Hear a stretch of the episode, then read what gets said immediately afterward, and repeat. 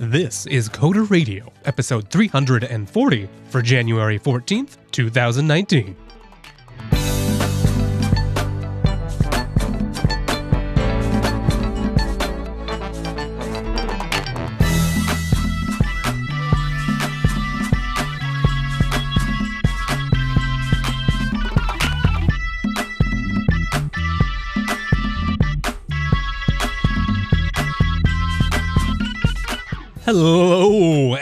Welcome to Coder Radio, Jupiter Broadcasting's weekly talk show that's all about the art and business of software development. Now, Chris is off getting married and gallivanting all over the desert, but never fear, I'm here. That's right, I'm Wes Payne, and I'm happy, oh so happy, to be joined with Mr. Michael Dominic. That's right, he is the seer of C, the Sultan of software. Welcome to the show, Mike. Hello, Wes. Good to have you today. You know, it is good. There's nothing like getting a week started off right. I didn't right. I didn't do any uh, exercise recently, but I, I hear I hear maybe someone in your family did. Yeah, my uh, in terms of exercise, yeah, my wife just ran a full marathon at Disney World, which is uh, well, I, in fact, I have to call her Captain Marvel now. It's a rule in the house. You know, I think that you probably should have been doing that all along. That, that seems good for uh, the long term health of the relationship. Yeah, she's a she's a beast.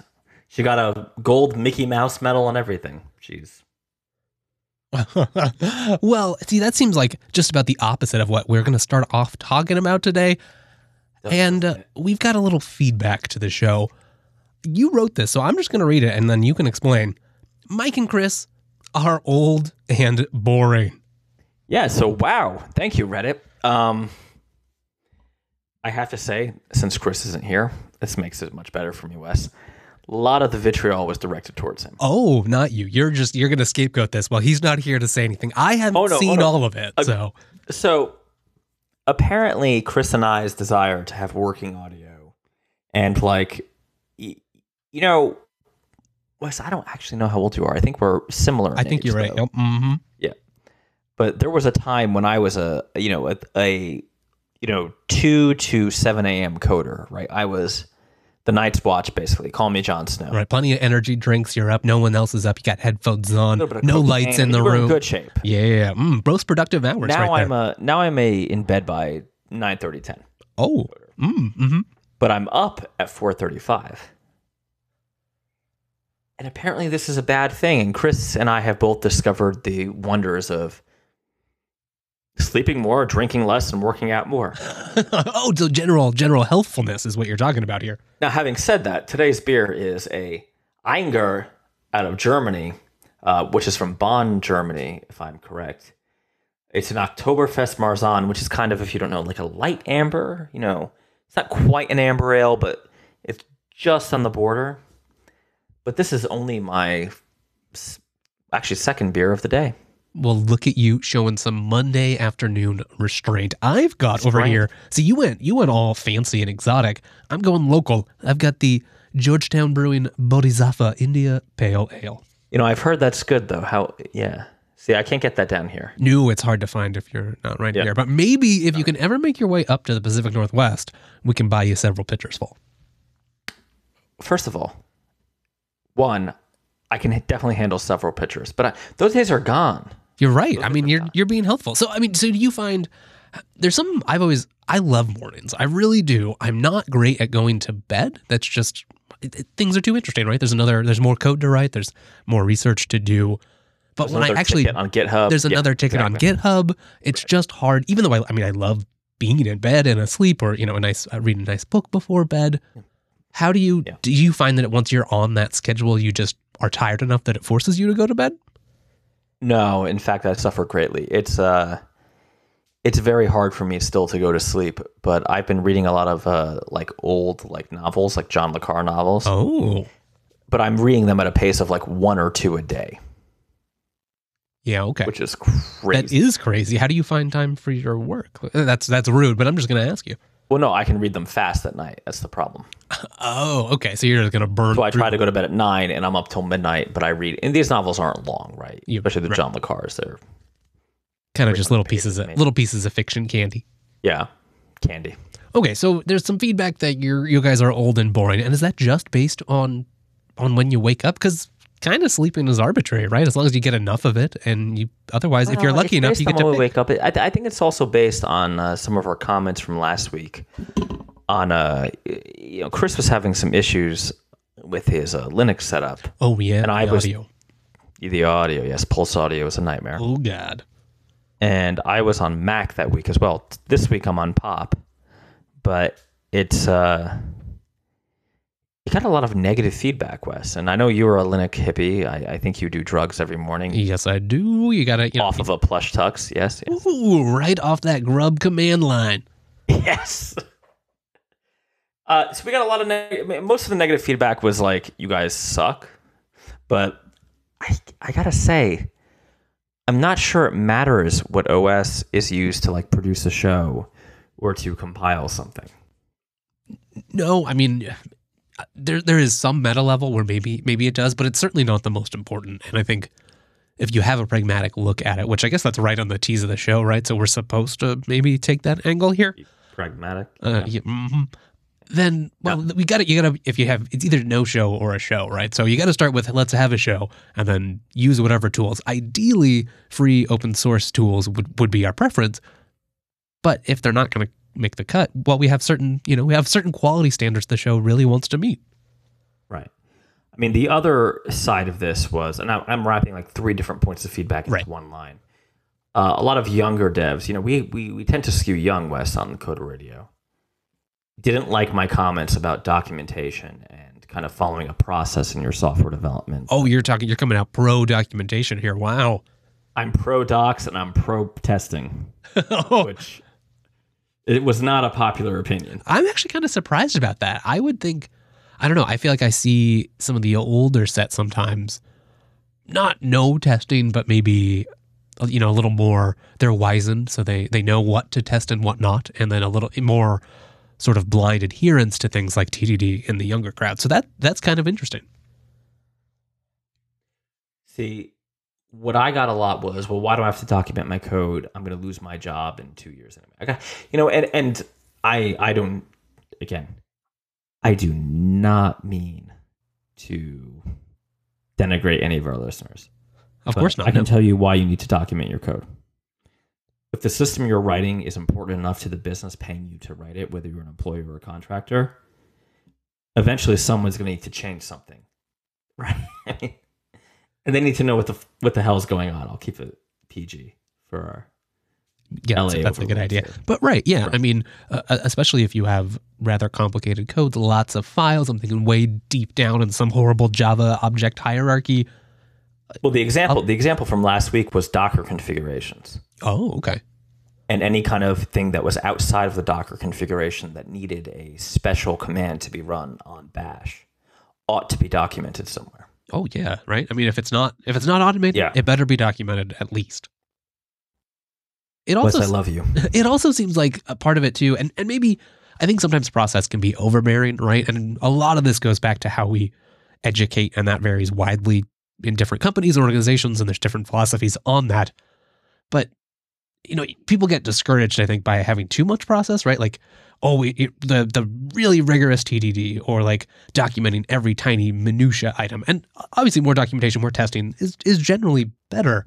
But the point, right, is that you're trying to care about the software you write. You're trying to have a holistic understanding and leave some intent for the people coming after you because you sure you can dive into the code base and you can tweak things and, and, and mess with configurations or improve error handling or debug a race condition, but just having a little bit, a couple sentences about this is the goal this code is trying to achieve. Sometimes that can really make it simpler when you come back five, Sure. five years down the road. And, and you also want to be mindful not to screw the person coming after you, right? Like, yeah, Right. I guess in some ways there's um it's it's sort of the philosophy and, and maybe we see that this first with tests. I feel like docs is, gets more of a struggle or there's it's less talked about, but that you know, shipping the code isn't really shipping the deliverable. It's the tests and the exactly. and the infrastructure around it. I want to ask you because you know, Wes, I listen to you about twice a week.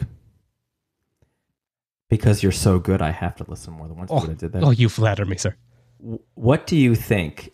Are Chris and I just getting too old? Is it time for us to go to Elmer's factory and become glue? Or as Oh, the right. Should, should we fight this battle or should we walk away? I think you got I think you got to fight the battle. Um we have a culture right now that skews really young, which isn't bad, right? Um youth brings a lot of energy, new ideas, change, not always not always good. Cough NPM cough. Uh but but you know, lots of energy to try to fix things. Hang on, hang on. Did you just say NPM? I I maybe, yes. So, not only is it not always good, it's mostly bad. We can have that conversation bad. if we want to have it. NPM is NPM is the uh, HIV of package managers. yeah, I mean can't respond to that. No, I just it was right? too. I mean, you almost made me cough up some of my drink here. That was pretty good. So I don't know, but I do think I think we need to have. I mean, you, you know, as you said, we're kind of the same age. Chris is only a little bit older than we are. Uh, that that's it's frightening if you guys are already too old because you, you obviously have a lot to do, and it doesn't matter if you uh, But we're not triage the. Tickets in the morning. That's Yeah. the thing. We're not that old. No, right? I mean, in theory, you should have a couple more decades of productive life ahead of you. No, but they would like to. If you look at the Coder Radio subreddit, we are ready for the kennel, or rather, the glue factory. Now, some of that might just be the things that you focus on. There's a time in life where you're kind of heads down, pushing through racing, or you're willing to put up with a little more. You know, when you first learn Linux, you're like, oh, yeah, sure, I had to spend two hours kind of figuring that out and getting the graphics drivers just right. But now it's working and it's great. And then there's a time where you've done Yeah, that but, like, six no, times. No one's complaining that like I'm on Pop OS right now and I'm using a Galago Pro System 76. Here's a shout out. Connected to my Dell. Uh, it's an old. Uh, what do they call those? The I don't know the model, Describe but it. it's Describe the- it. It's a flat panel nat screen. It's not 4K. It's like 256 Yeah, okay. Is that 2K? times 1440 by 1440. mhm. And I've been using this monitor for like five years. It's a, it's a, it's kind of a sweet spot resolution, honestly. It's beautiful, and I have a Thelio coming. A Thelio, I'm sorry. Oh, oh, I am, I'm excited to hear you talk about that. But it's, I don't know. Every time I have to do like a week or two of Mac work, I get my balls handed to me in the subreddit. I don't even understand. Like Yeah, I mean, there and the same thing for Chris. If he edits something on Final Cut because he has a problem, it it just seems like I don't know.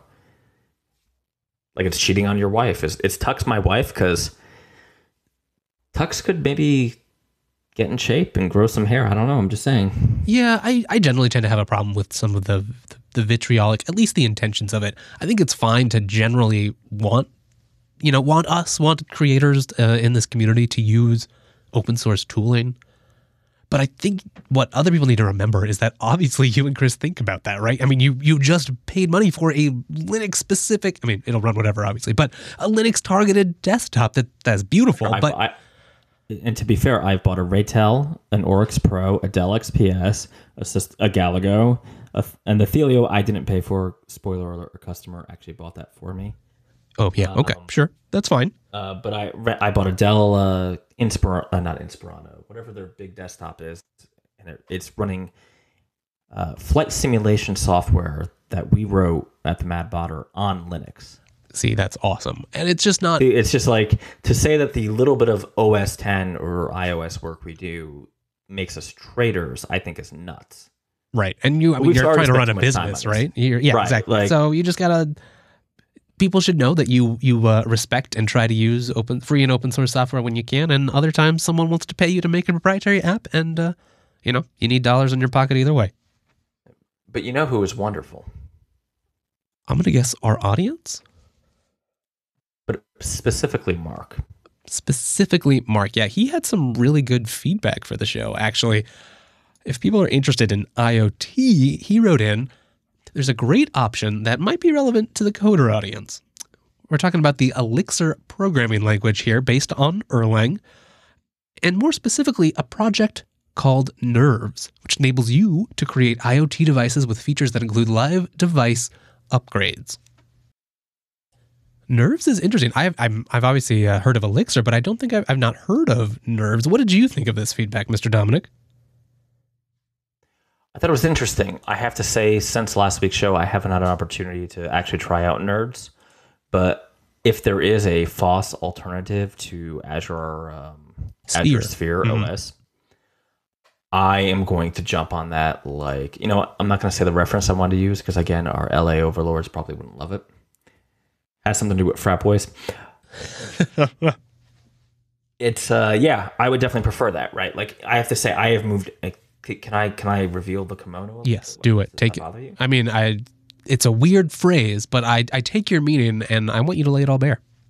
So Alice is not going to be running in her next version on the Microsoft Bot framework. Oh no, that was a pretty She'll significant little foundation. Wow. Yes, it's it's you know what I I don't, I can't say that I've seen the light, but I can say that it's very dangerous to be hooked into commercial companies as a small ISV, which is you know what my business is. It's interesting how that goes both ways, right? Because often the argument is the other thing, right? The other it's the argument of like, well, you don't need to specialize, you don't need to be doing this. Pay pay some other company to do it, so you can focus on whatever your core business model is. Well, the problem is though you're limited in what you can build by the boundaries of that framework or that toolkit they give you. And I think the Microsoft bot framework is great. Don't get me wrong. I encourage customers if they need a bot. It's one of the cheapest and most effective ways to get a bot. You can write it in JavaScript. You can write it in C Sharp. But the I think the JavaScript SDK, apologies to C Sharp people, is actually kind of better because it doesn't have all the ASP web crap associated with it. But God, if you're already writing a node, which is just a nightmare in itself, there are so many better open source options you could use. In fact, I found a great one for Kotlin that I'm evaluating and hoping to have on the show in a couple weeks. And let me tell you, it's it's damn powerful having the JVM for bots. I don't know if you know this, OpenNLP. Wes, are you familiar with that at all? Yeah, Well, that's a Java Apache Foundation library, right? It sure is. Yeah, Works seamlessly with the Kotlin runtime. Nice. So you can just plug and play. So were you worried Plug at and- all? Um, worried at all about overhead or anything like that running on the JVM? Droplets are so cheap. I mean, yes, that I mean that's certainly true. that's like my answer. I don't even know what to say. droplets are just. I'm not worried about it. No. So so back. By the way, oh, go on. It, runtime, or it would be the .NET Core runtime, which are just as heavy, Yeah, or I mean, similarly heavy, depending on the you know the workload. Right? yeah. Either either way, you're going to end up. You're paying for it. Yeah, exactly. I mean, and you want those niceties, right? You don't want to. You don't want to have to go write C. You want someone to handle a lot of those things for you, and uh, Exactly. a lot of engineering hours have been poured into that. And that's probably some of the same things that uh, this Nerves project is trying to take advantage of. Um, Yeah, I think so. I'm gonna check them out. I think uh, I think Wes, you should check them out. Maybe a Clojure wrapper. Oh, yeah, that could be good. And actually, Elixir has a lot of stuff I really love from Clojure. Um, first, first class, immutable, fast data structures, and it's already got this. You know, when when you're doing bots or IoT or serverless or any of those things, you're already kind of running in a distributed world. And, and honestly, right, like we talk about pro- programmers or development, but a lot of us end up being distributed systems engineers in one way or another, just because well, the database is over there and my client's over here, and maybe there's a GraphQL server in front of this, and you end up with like a dozen different frameworks and pieces together. So it's nice that the whole Erlang platform, right? They've got their own Beam VM, B E A M, and it's designed with that in mind. They've been doing, you know, multiple concurrent actors running running phone switches for for decades now. So I don't know about nerves. They admit that it's young, but claim it already powers rock solid industrial products. Sounds great. Yeah, thanks, Mike. That's uh, that's great. And if any of you have other projects, maybe you're working on IoT or bot frameworks, and there's a framework free and open source or otherwise that you're enjoying or despising, you can uh, tell us about it at coder.radio slash contact. So Wes, can I tell you why I'm sad this week? I thought you already did, but okay, you're sad for other reasons. Wes, I'm living in a world of depression. All right, well, let me be your therapist today, Mr. Dominic. Lay it on us. Doctor, doctor, Doctor Oh, oh, Noble yes. Payne. I thought that the iPad Pro 2018, and I know this isn't your thing, so patience, with its USB C port, would be an open interface that I could just, you know, open a BSD socket and work with, right? right? That you would just be able to connect to it like like a like a regular interface that you could go you could write an application that that had a peripheral that plugged into it or talked any of the various protocols supported by that connector. hundreds of protocols, right? In the Unix world, there are literally maybe even thousands. So what I found was there was something called the IO kit. And we have a link in the show notes, the Apple Developer Forum. They just have a kit for everything, don't they? They have bathroom kit, I think. Seriously, it's like, okay, what do you need? Oh, that's the built-in bidet on the iOS platform. The bidet. Great. You know what? I would love a bidet. We could talk about this. I would love a bidet. Um, it is weirdly out of date, and a lot of it's deprecated now. So I'm not sure what that means. And it doesn't actually let you pick like a disk. You know, like we would think in the Linux world, like dev slash SDA one or dev slash whatever, right? Mm hmm But it's not so, So- specific like that. So you do you it's get not so specific and it's labels? unclear. You can push it and twist it to read off of that USB port, but Apple's own PR and own uh, developer documentation definitely gives the impression that that's not how they want you to use it. Um, and the APIs you need to use to do that are deprecated. So, one, I linked to the forums here. I am not alone in wanting to simply be able to brace yourself, Wes. Access a connected disk on a drive. so you're yeah, I was going to ask you about that. So your use case here is to be able to plug in like an external hard drive. Uh, well, what I really yeah, there's a couple things I want to do. I'm plugging a hard drive. I also would like to be able to plug in a like Raspberry Pi board and actually like program the board from an iPad. Oh, like yeah, to be able to flash it from Just like flash it from an iPad. Um, but basically even a do simple all case, normal USB things. It- right? I, I I want the USB C port to actually be a USB C port, right? It seems like at present that is not the case. There's an Apple developer forum that's depressing. I don't even know what to say.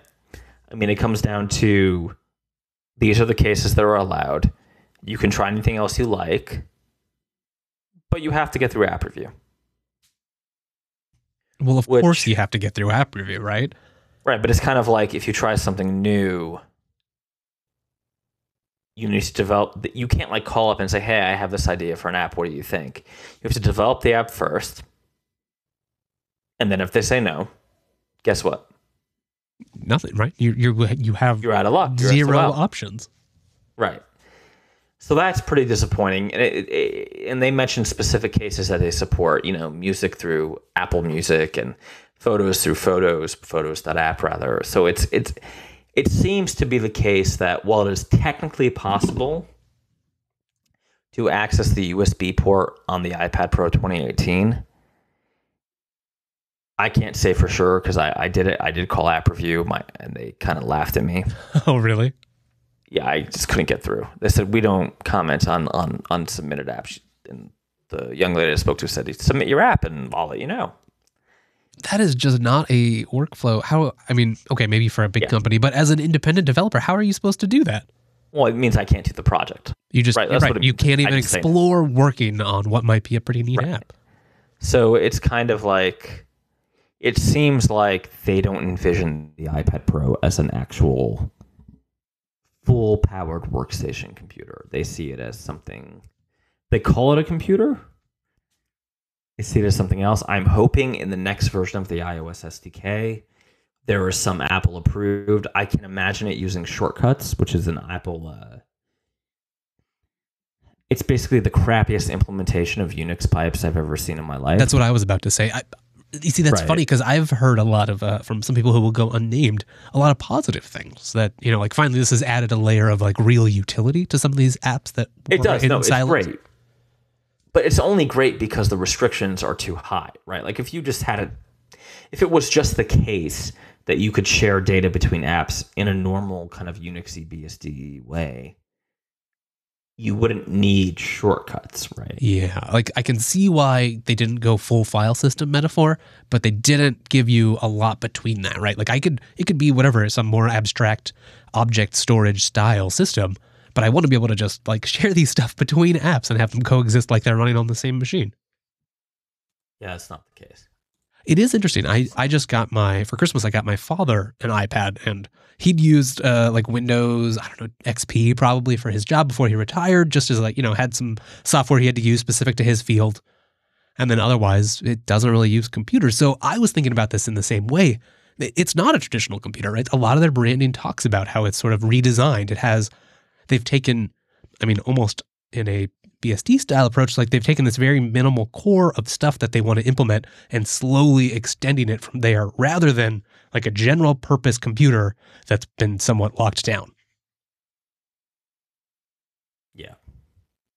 And it, it seems like it could work for, like in, in one case, I think my, my father's actually doing pretty well on it for that same reason, right? It's hard for him to damage anything, it's hard to break stuff.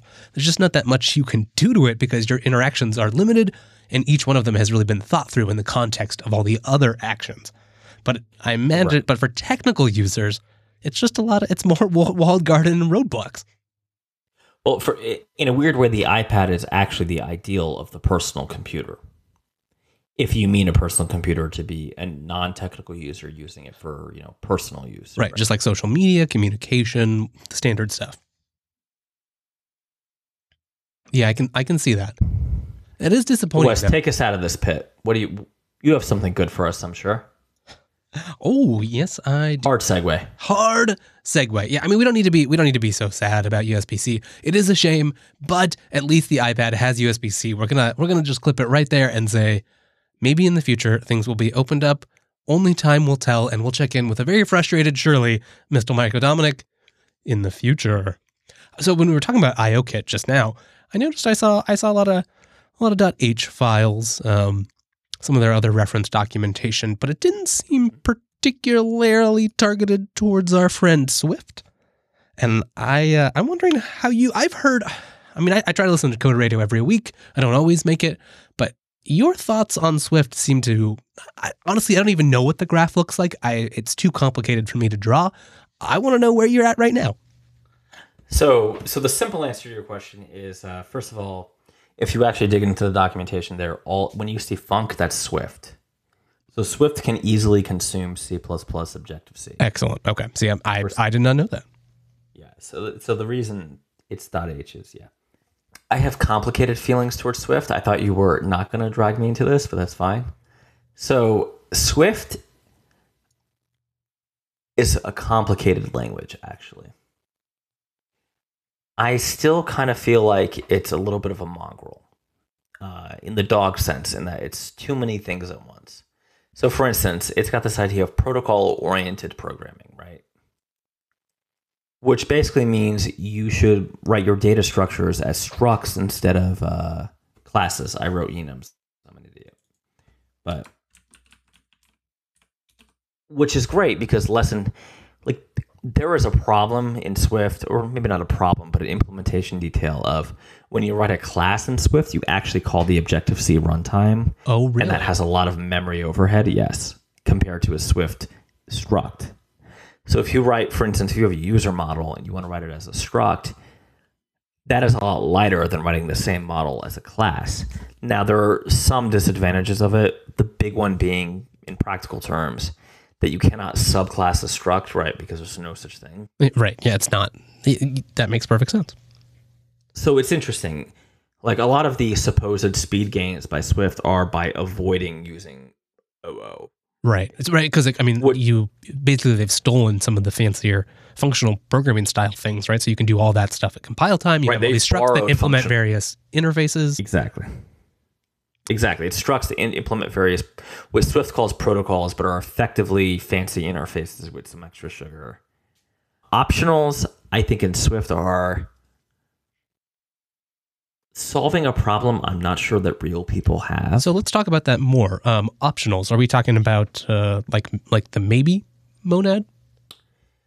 Kind of. It's a it's it's slightly different. So for instance, if we had like var Mike Mike's var Mike underscore name string colon string, and we put a question mark on the inner string, that's an optional. Swift does, and this is, I mean, monads do the same thing. They unwrap it, but the way the Swift kind of runtime implements that is it's very strange.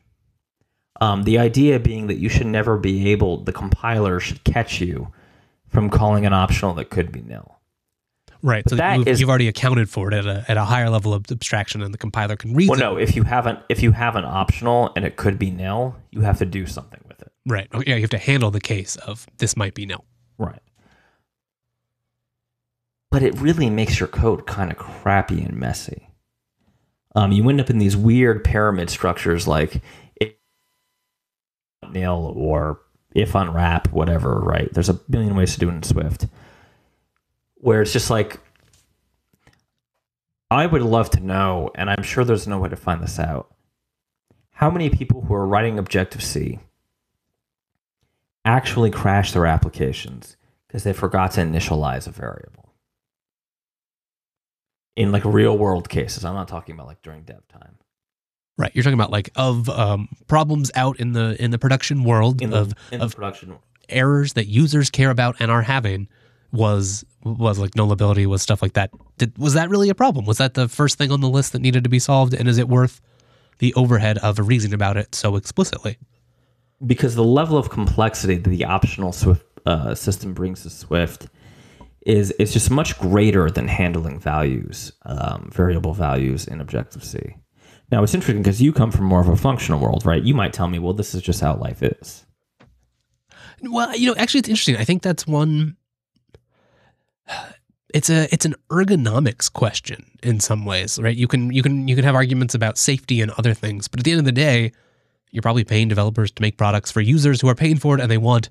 I mean, speed has to be a factor as much as correctness at times. Obviously, you want you want correct code, um, but as you say, there there might be some times where it does add a lot of overhead. And there are other ways to deal with it, stuff like nil punning from the Lisp world, maybe. Um, obviously, there's you know, tons of So what languages. is that? If you can just jump in. Um, well, uh, treating having null or nil, um, but having a lot of your core built-in functions have an understanding of that. So instead of throwing a horrible ex- exception, it just returns the value that sort of makes sense for that.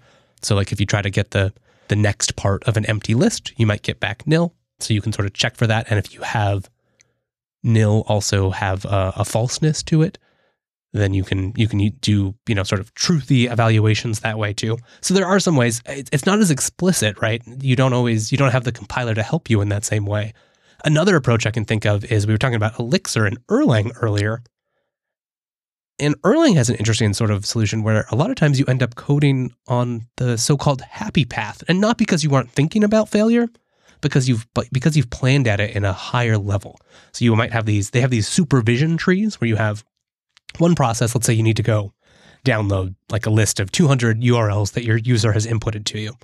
So you spawn a process maybe for each of those to go off and go fetch that URL, and then you aggregate it in some data structure somewhere. Well, each of those might fail, right? Like that might be a bad URL or that server's having a problem and you need to retry it. As you launch all these processes, you can you can put those stuff in, right? You can say like give it this number of allowed retries. Here's your thresholds you should do. What happens when you fail? Do you come back up to the caller above or do you launch a different error handling process? So then your actual code down in the in the you know the deep stuff that's doing the HTTP request say, well, it doesn't have to care about that so much. They have this philosophy of let it crash. So you know, you expect that that little process you spawned off it, it might crash, but the supervisor watching it already knows how to handle that and has a policy procedure in place. See that that might be a better way. I mean, the one thing I think that the Swift optional kind of pattern gives you is that you can use optionals in a way to handle control of flow, right? So uh, the thing that huge Swift people will tell you is, oh, the guard let statement. It's all about the guard let statement, right? Have you seen this before, Wes? No, go into it a little more. So guard let is basically a fancy way to say if if value is nil, let it be my value is. But it is kind of one of the quote unquote advanced, and I'm making sneer quotes here, Swift tactics to basically handle the optional case of something being nil. And it is certainly useful. I could see how that would be like a nice thing to have. But as I'm looking at C sharp and other languages, particularly C sharp's nullable uh, implementation, that is very similar to Swift's. I mean, it almost looks like directly inspired from Swift. I think we're just adding a lot of noise to our code. Right. I mean, I, suppose this this comes down to um, another question of like, where do you do your validation? Is it throughout, or do you have sort of firmly validated borders at API calls or other gateways between libraries? And then do you just sort of assume things are working with you know ways to report exceptions, or do you have something more like this where it's where it's type checked and and everything is through and through validated, and you have rigorous error testing at each and every level? right? Because if you had already, um, I'm looking at an example here, right, where they have multiple guardlets, they're grabbing name field.text and address field.text. So one, they have options here, right? Where so they have this guardlet, they have a way to handle. Well, what if this is nil? Which is great. You do want to handle that, but maybe you also had a, a function somewhere else that already validated this whole data, turned it into a type that had everything there that wasn't nillable, and then you could pass it on to a simpler function. Yeah, I agree with that. I mean, I think it really comes down to is this a problem that really needed to be solved? Yeah. Okay. How would you compare it to? Um, you were mentioning Kotlin earlier in the show. Uh, I have just heard rave reviews for how Kotlin handles null, and so how would you compare those two? I think Kotlin's null handling is less heavy-handed. I think it's a lot better.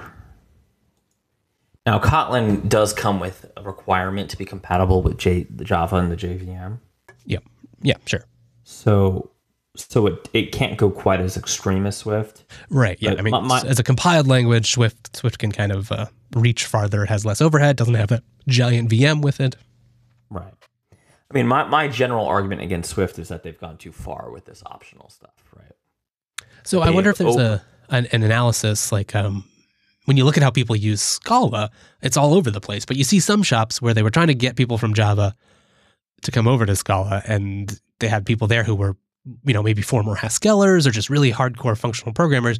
I've seen a lot of people who they were interested in some of those techniques, but it was just like it was a little too much and it didn't focus on the the, the top five pro- pro- problems that they had with Java. Like people, you know, you want the you want the not having to type types everywhere. You want inference. You want those things, but maybe you don't need to have learned like a, a dozen things from category theory. Yeah. See, see, this is you. You've hit the point exactly. So in episode 104 of Coder Radio, I was pretty negative on Swift when it was announced. It's legendary. I freaked out. 104, everybody. Go uh, give that a re listen. If you look at Swift and say, does this solve the problems of Objective C? Well, first we'd have to agree on what the problems were. My argument, you know, Swift solves the problem of Objective C being kind of hard because it's basically a super I mean, not basically, it is a superset of C, right? Like you have to know C to do Objective C. Right. The challenge, and you have to know pointers, which I think Swift removes you having to new pointers. Right. And that is something of a mismatch, maybe. It sort of depends, you know, right? Because the targeting, like what, what you app you might be building could be different. And sometimes you might be building a, a simple app that does presentation pulling from some API. Okay, you probably don't care about pointers in that case. You're not doing anything fancy. Exactly, but they they also removed one of the powers of the Objective C runtime, which is being a messaging model where, you know, calling like in Java, calling something that an, a nil object is a, a null runtime exception, right? Mm, yeah, famous NPE. Right, you can actually send a message to a nil object in Objective C. Uh, almost uh, like like of Smalltalk heritage. It is well, it is a Smalltalk heritage exactly. Swift gives that up almost completely and says that if something is nil, something is wrong. Which I just I just don't think it's the case. If you're writing a complex application, it's my opinion that a language ought to be looser, not tighter. Where Swift wants to try to solve every problem at compile time. The challenge with that is the code is I mean, it can, it can become really complicated you have to understand a lot of concepts like unwrapping the value of a variable. Um, you have to understand like when structs versus classes are right. Reference by reference or reference by value. And it, it, there's all kinds of weird edge cases that I think Swift actually adds, where Objective C was an incredibly simple language. It, I mean, it's C. Right. Once you got past the C part, then. Once you got past the C part, the objective part is super simple and and I think the Chris Lattner who developed uh, Swift would say the problem with Objective C was that it was C. Right? Like I just think that he just took the completely wrong design path, right? Like something closer to a C sharp. And the irony now is, of course, the C sharp is actually embracing the concepts of Swift. So Swift, even for our listeners who are not Apple people, Swift is going to influence your work either way. Yeah, that was kind of going to be my next question here is Yeah. there are obviously trade-offs, but is Swift the future? Does Swift have even if you're not going to switch to Swift today, does Swift have stuff that developers should be paying attention to? Well, there's definitely a class of people inside of these big platform companies, um, Microsoft and Apple particularly, who feel that runtime null exceptions are a problem. And the Swift style of handling quote unquote optionals, again, near quotes, um, I mean, just the fact that Swift and, and C Sharp are embracing it, C Sharp 8 is embracing it. That's huge, right? There's a lot of developers who work in those languages. Yeah. C oh, sharp yeah. more than Swift. So it may just become that, you know, the best practice is null, nil, or uh, C sharp calls it null, right? We have a Yep. nil and null can mean This idea things, of course, uh, of right? uh, nothing, Of no not value. Yeah. right. It's it is definitely. Geez, I don't want to say something too crazy, but I feel like this is the end of the Smalltalk heritage in a lot of ways. Of the idea of message sending, this is it. This is full compiled. Everything at compile time. Oh yeah, no, I think you are spot on there. We have lost, and I think it's a shame that not more people have experienced the the, the dynamic nature of Smalltalk. You know, I mean, you you were in a whole system designed and explorable and changeable by you, and when you go really heavy, you know, static types and all comp- compiled beforehand, there's there's obviously a lot of benefits, right? From from speed, from reasoning about the application to IDE benefits, but you do lose that dynamic nature. Yeah, you definitely do. So it's hard to go, you know, you can't necessarily easily some some things you can, uh, but you know, go pull up a, a REPL inside your application and investigate it, or, or go inside and, and explore values at runtime. Well, and there's just a lot of extra like CRUD code you have to write just to like handle all the compiler's demands where you might know that something will never ever ever ever ever be null or nil. But the compiler forces you to name it an optional, right? There's Yep. I think I think one thing um, we're hitting on is obviously one goal of programmers is to be able to understand the applications they develop, and oftentimes we're in zones where we don't. You can't have the whole pipeline in your head, right? It's it's just too big, and so I think that's where a lot of the the value and motivation for some of these more heavy-handed static typing applications come from. Personally, though, I mean, I, I think kind of what you're maybe getting at is simplicity is also important. And while we want, right, like simplicity is maybe one of the key ways that you can get to actually reasoning about your program. And maybe the compiler helps you less, but if it's if the result of that is you have a simple three line function that you can just read and and understand, that might be worth it. Yeah, I think the best co- the best programming language gives you very little tools and it's just very simple. That's one of the things I love about Objective C. For everybody's complaining, or everybody, but for a large percentage of the community is complaining. Objective C was actually extremely simple language. You sent messages to objects. You had all the C, uh, you know, if everything at that level was a C, right? All the control uh, control flow statements, if, while, whatever. And you had a few add-ons to that, but that was it. Anything else, anything else you wanted to do, you had to pull in a library and implement it that way, or implement it yourself. Where I, I feel that particularly Swift is trying to say everything's built in. Um, and where this are is Swift OO, well, kind of. Is it functional? Eh, kind of. Is it protocol oriented? Whatever that means, kind of, right? Like it's basically everything to everybody while being nothing to no one. and that is, a, I guess, that is a danger of um, broad languages. Sometimes is you don't have one set right way of doing Right. things. You don't have one target audience. You uh, are general. Okay, well, I'll be, I'll be curious to see how this evolves. You know, clearly, clearly, there's a trend right now. Static, static typing. Uh, a lot of these tool sets and ideas are kind of in vogue, and I think, in many ways, for the right reasons. We ha- did have an era, perhaps you might call it the tar pit of kind of overly complex object oriented programs that had a lot of mutable state and were pulling on each other's strings and were pretty hard to reason about. And a lot of the ideas in Swift, for example, are some ways to try to deal with that.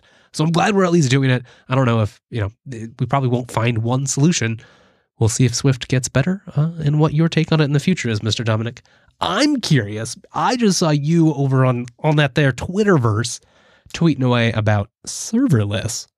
And I was kind of curious. There's kind of um multiple ways you can you can use serverless. There's one is sort of a notion of like a little CPU cluster, a little cluster of compute that you have, say, like a cron job maybe, where you say, hey, I want this to be run every so often or on a request.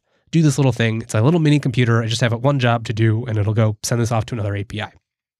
But then there's also, at least on a lot of the implementations we're seeing today, something that comes along with serverless is this this sort of meshed network of different events that you can have, right? So you have, you know, AWS gives you a thousand and one different events that you can have key to trigger a Lambda.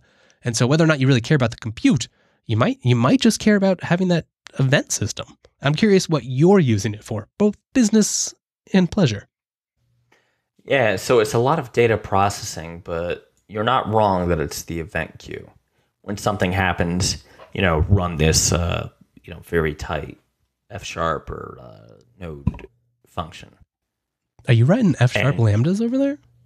Yeah, yeah. Oh man. And you weren't even gonna mention that. Okay, so I was at a dance social and I met this guy named F Sharp. So F Sharp's not bad, right? F Sharp is fast. Um, no, I think it's under some, undervalued, honestly.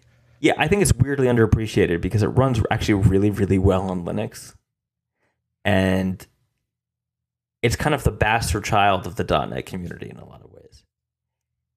It's like if you told me you wanted me to write a serverless function for you, and you gave me a choice between Node and F sharp, I would probably be tempted to go F sharp.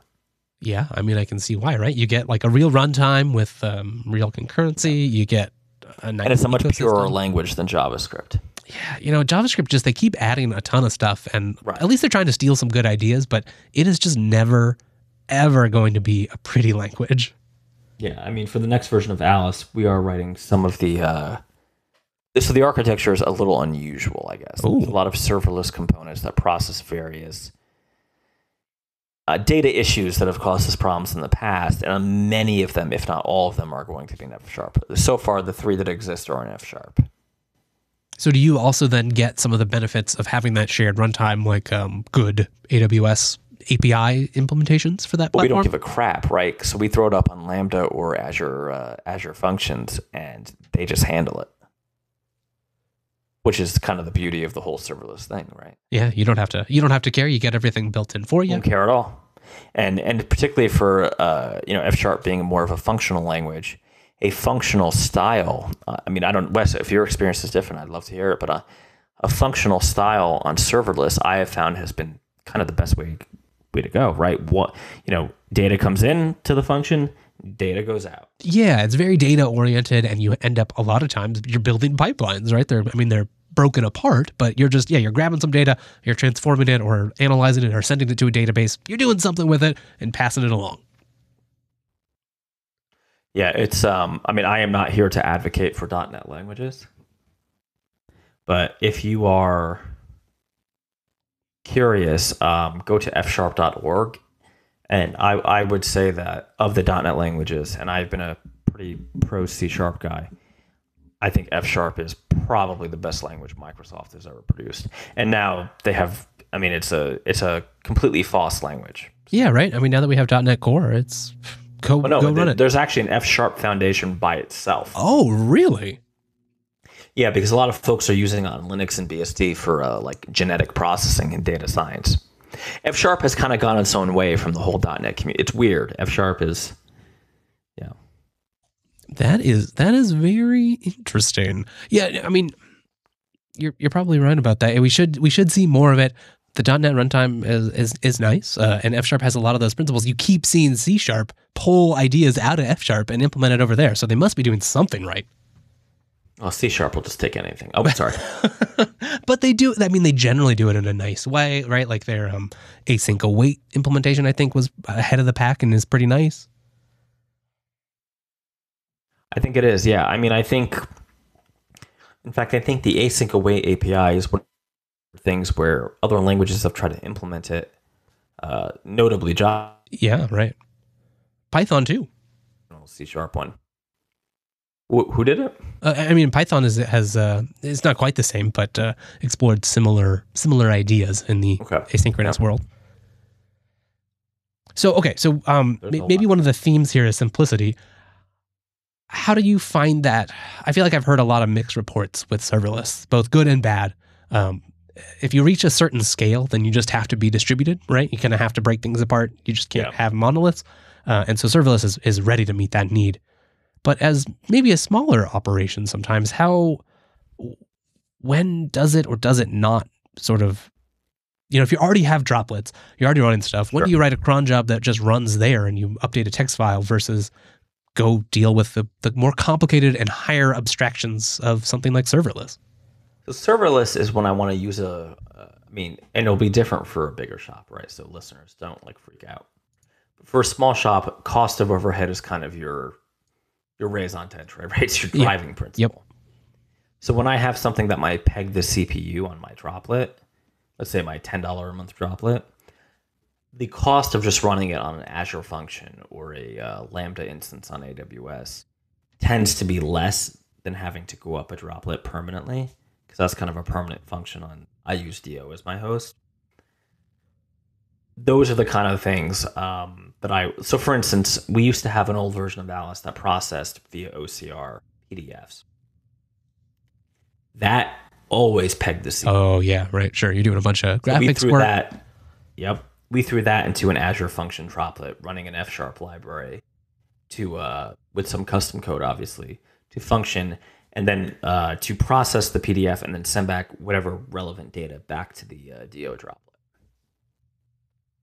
It's that kind of thing that we're using it for. Yeah, okay. So that makes a lot of sense. So it's not kind of what I was thinking is you can end up with these, you know, what what used to be a bunch of code in like one one library for your for whatever language you're running that's split up into six different things that are each, you know, with queues in between them, which are great, right? Like queues can be wonderful for decoupling, but you also then have you come to the operational side and now you have like six different queues that the back pressure you have to monitor on and understand where things can fail in each of the phases between the pipelines.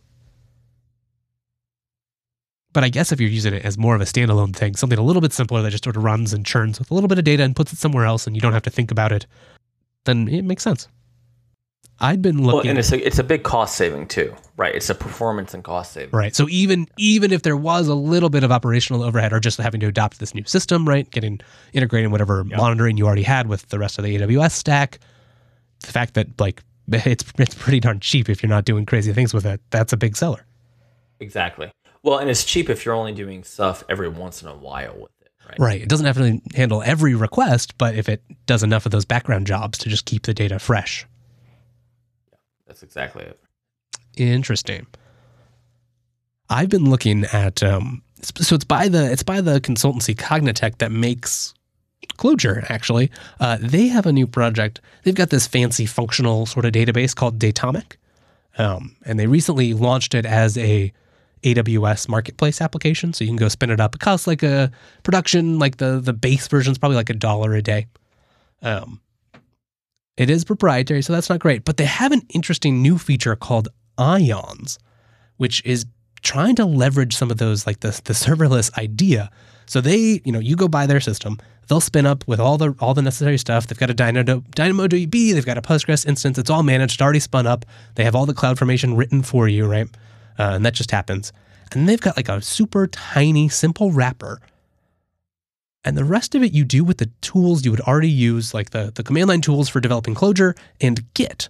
And then you basically write you write pieces of code, commit them and push them, and then it does the rest. It will spin up new lambdas for you. It actually has a little proxy thing that runs that you configure. It gets a call, and then all your code actually runs on the database that you're running already. So it gets code locality with the database and you don't have to manage or talk to any of the AWS APIs. You just like add a new function, add a little metadata that says like, oh, this is going to be a new ion, push it up, and then everything updates for you. Now, do I have to interface with this in Clojure or?